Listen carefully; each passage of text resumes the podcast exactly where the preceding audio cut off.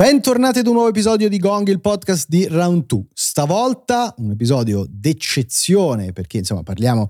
di un titolo attesissimo, ovviamente si tratta di Starfield e quindi anche un episodio monografico perché insomma anche l'estensione, la dimensione del titolo è tale per cui anche se non si tratta di una recensione fatta e finita che poi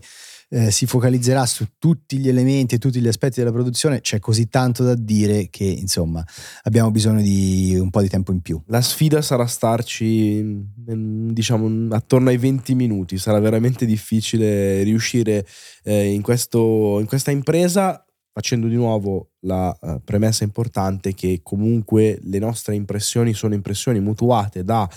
un contatto con il gioco che in realtà ha avuto soprattutto Francesco, sì. di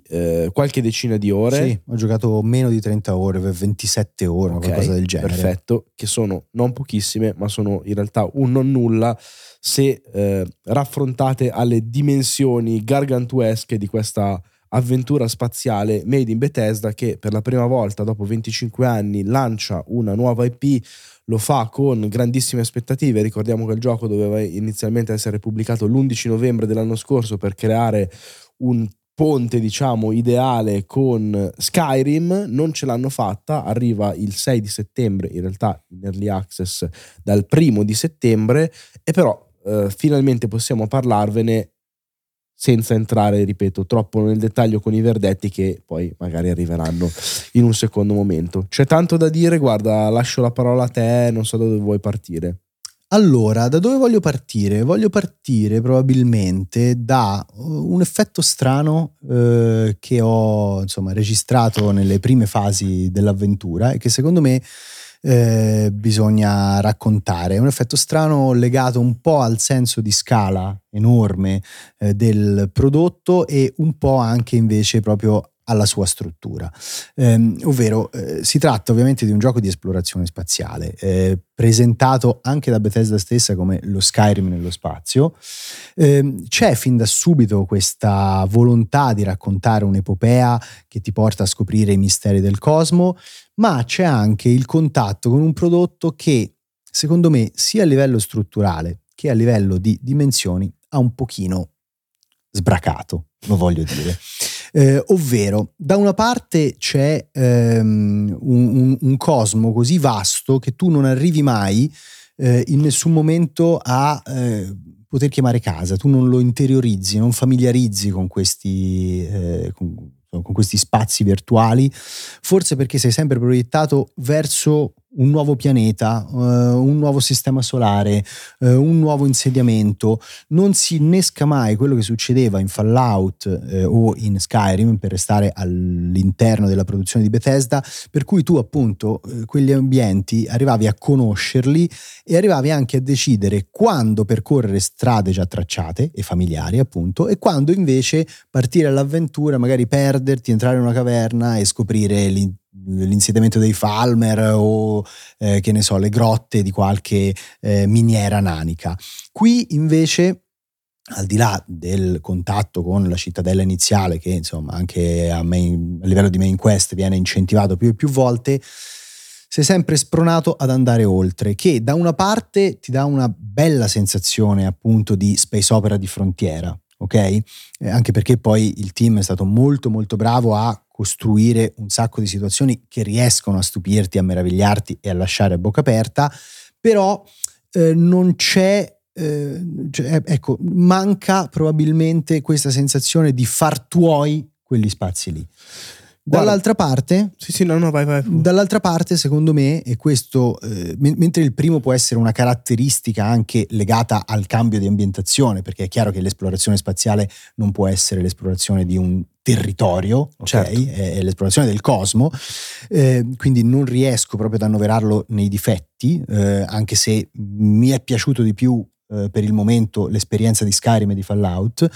Invece una cosa che un po' metto fra i difetti è il fatto che questo avanzamento procede sempre un pochino a singhiozzi, perché non c'è mai un'esplorazione organica, ok, seamless, per usare un barbarismo, concedetemelo, insomma, nel mondo dei videogiochi si sente spesso e volentieri. Quindi non è che sali sulla nave, ti alzi in volo, sorvoli come succede in No Man's Sky la crosta di questo pianeta e poi ti proietti verso le stelle, anzi si procede a compartimenti stagni. Quindi ci sono dei punti di atterraggio, tu entri nella nave, poi decidi di decollare, non puoi gestire il decollo, c'è una cutscene, un tempo di caricamento che fra l'altro è abbastanza percepibile, vieni portato fuori all'interno dello spazio aereo attorno al pianeta, da lì esegui un salto iperluce verso un altro sistema solare, scegli attraverso un menu. Tra l'altro i menu non è che sono proprio l'apoteosi della navigabilità, scegli un punto di atterraggio e quindi, e poi questa cosa succede in realtà anche quando vai all'interno delle stazioni spaziali o comunque dei dungeon, chiamiamoli così, sei sempre un po' interrotto da questi tempi di caricamento, da queste cutscene, e l'incedere va un pochino a singhiozzo, e forse questa cosa non si era tanto capita dai trailer. No, sono d'accordo con te, era esattamente l'elemento che stavo per dire, nel senso che se si aggiunge poi questo incedere che da un lato è sempre proiettato in avanti, verso l'alto, verso una sete di conoscenza che è propria dell'organizzazione di Constellation, che è quella che sostanzialmente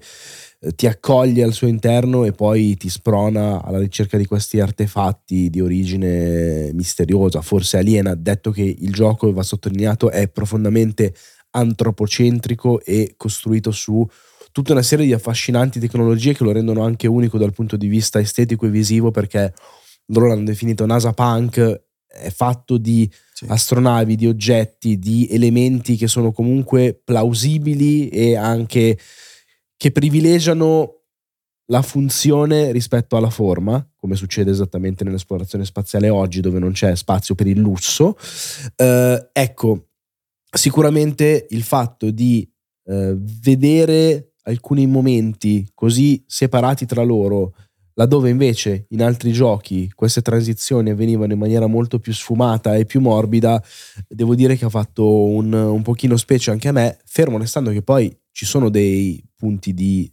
valore, di merito dentro Starfield anche all'interno di questi singoli elementi. Per esempio le battaglie spaziali, so che a te sono piaciute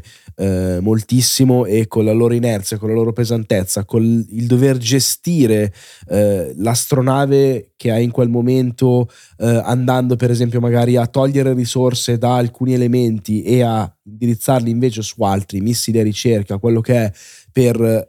portarti a casa un combattimento che è anche un po' faticoso, un po' farraginoso, ma proprio per questo dà grande soddisfazione e grande tridimensionalità nello spazio. Cioè è veramente un po' un Ace Combat con dei pachidermi al posto degli aerei, funziona molto bene. Però è vero che, diciamo, nella cornice dell'intera esperienza, all'atto pratico Starfield è un pochino diverso da forse come ce l'eravamo immaginato. Così come voglio aggiungere anche un'altra cosa,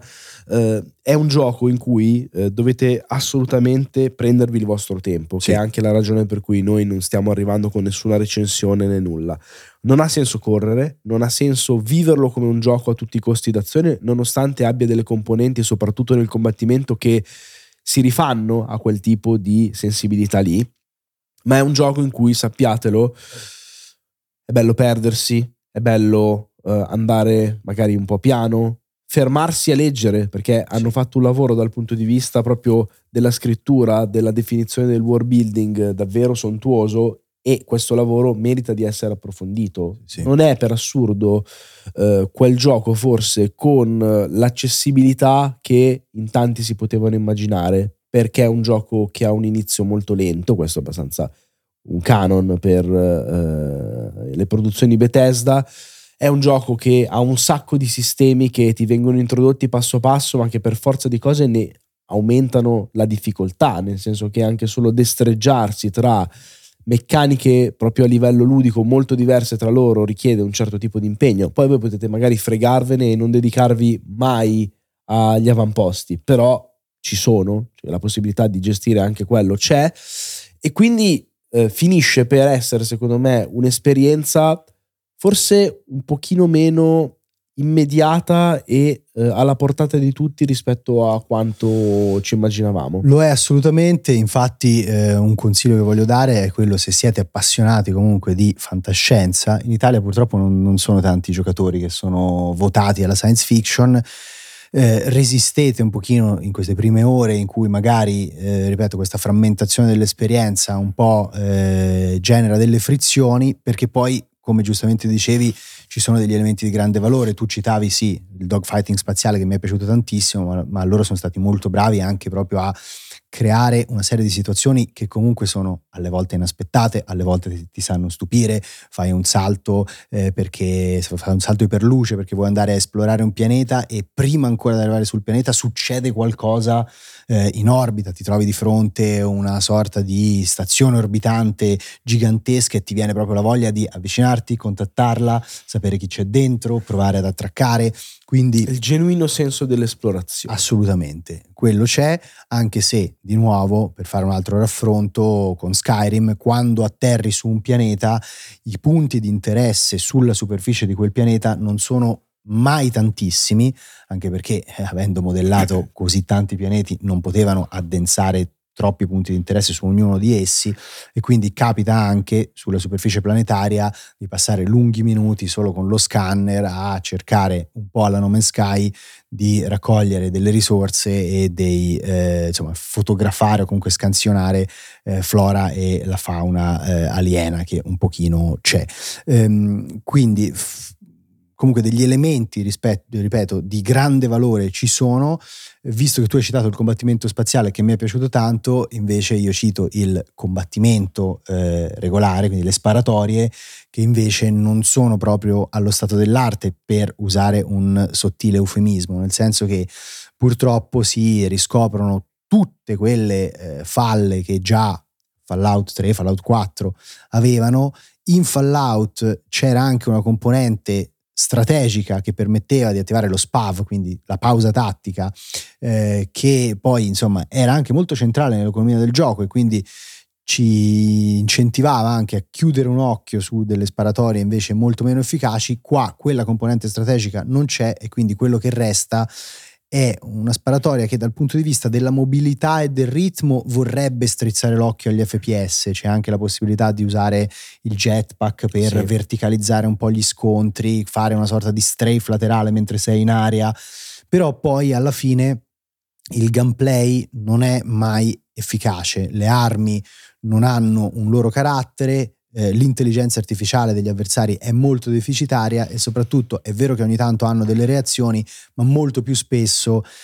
quella che prende il sopravvento è la componente matematica, per cui sembra proprio di sparare non tanto dei proiettili ma dei pacchetti di danno che vanno a intaccare, diciamo, la barra della vita, ecco. Sì, è molto vero, e questa cosa secondo me è un po' particolare, perché a schermo, per quello che tu vedi, hai degli elementi e secondo me una tensione, diciamo, verso idealmente un approccio molto votato all'azione. Sì, sì. È vero che comunque non tutti gli scontri possono finire così, tendenzialmente magari puoi tentare anche un approccio un po' più stealth, puoi con la diplomazia, con i dialoghi, cercare di non finire così alle brutte.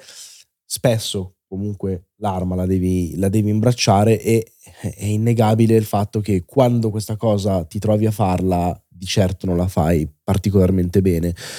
Sicuramente è un retaggio, così come tutta la parte tecnica di cui magari parliamo tra poco,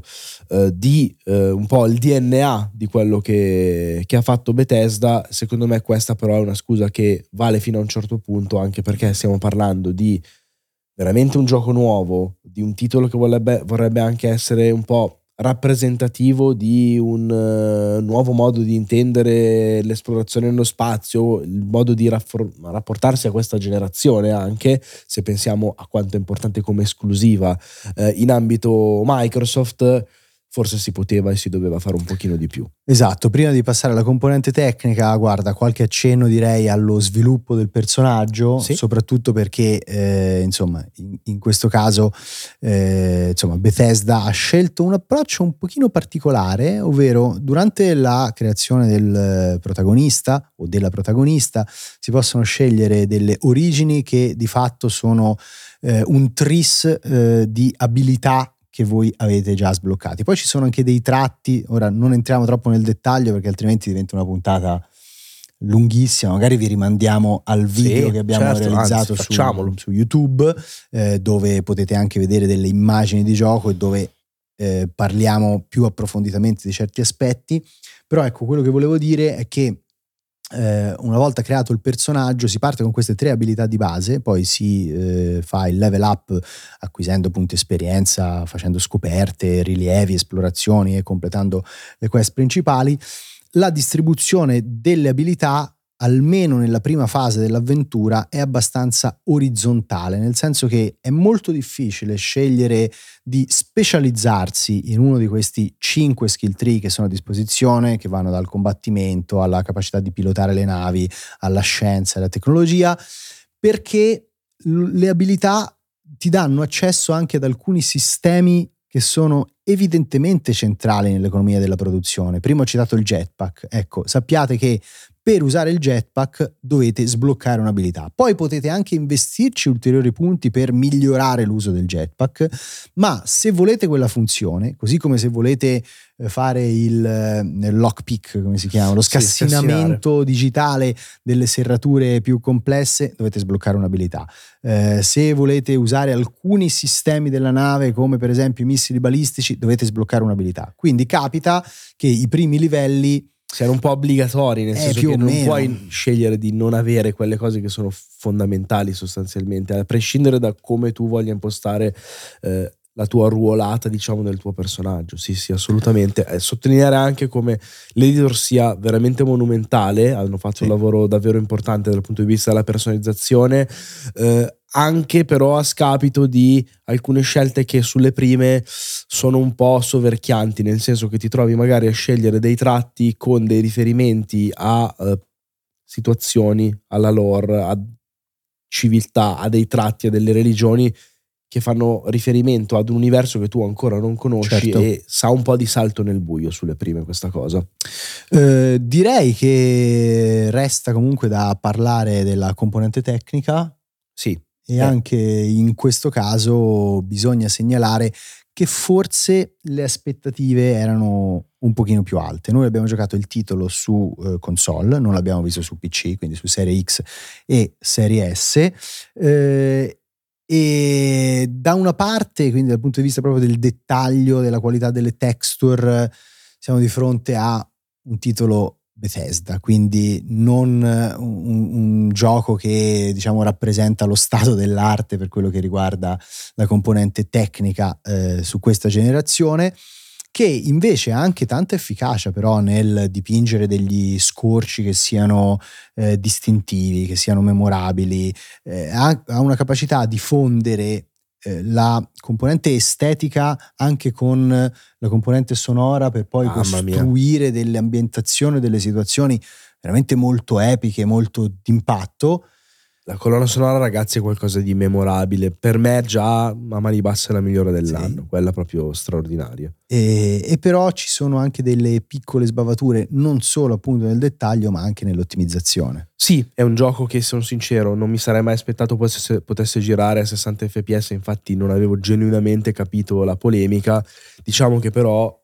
credevo che potesse presentarsi a 30 solidissimi e incrollabili. Non è così su Serie X nemmeno, e ammetto che sulle prime soprattutto, poi non so se arriveranno degli ulteriori patch, che però quando all'inizio del gioco anche solo muovi la telecamera e vedi che il frame rate, come dico io, è un po' scrocchiarello, fa un po' effetto, perché se da un lato c'è sicuramente un colpo d'occhio che non è male, in particolare grazie ad un'illuminazione che secondo me in certi momenti sa regalare delle cartoline spaziali davvero degne di nota, non è comunque il gioco, come dicevi tu, che ti lascia a bocca aperta, e in virtù di tutto questo forse poteva essere e doveva essere ottimizzato un pochino meglio. Guarda, io voglio chiudere con una cosa. Secondo me quello di Starfield è un viaggio molto personale, molto da scoprire, ed è un viaggio che potrebbe piacere tantissimo ad alcuni, ma anche stufare in fretta forse tanti altri. Provatelo, a maggior ragione sul fatto che certo. È disponibile su Game Pass, vale proprio il download senza se e senza ma. Sì, provatelo e non fermatevi alle prime 5 ore perché secondo me c'ha bisogno, è un po' un diesel, diciamo così. Sì, no, assolutamente, sono d'accordo con te, anche perché stavo per dire che al netto di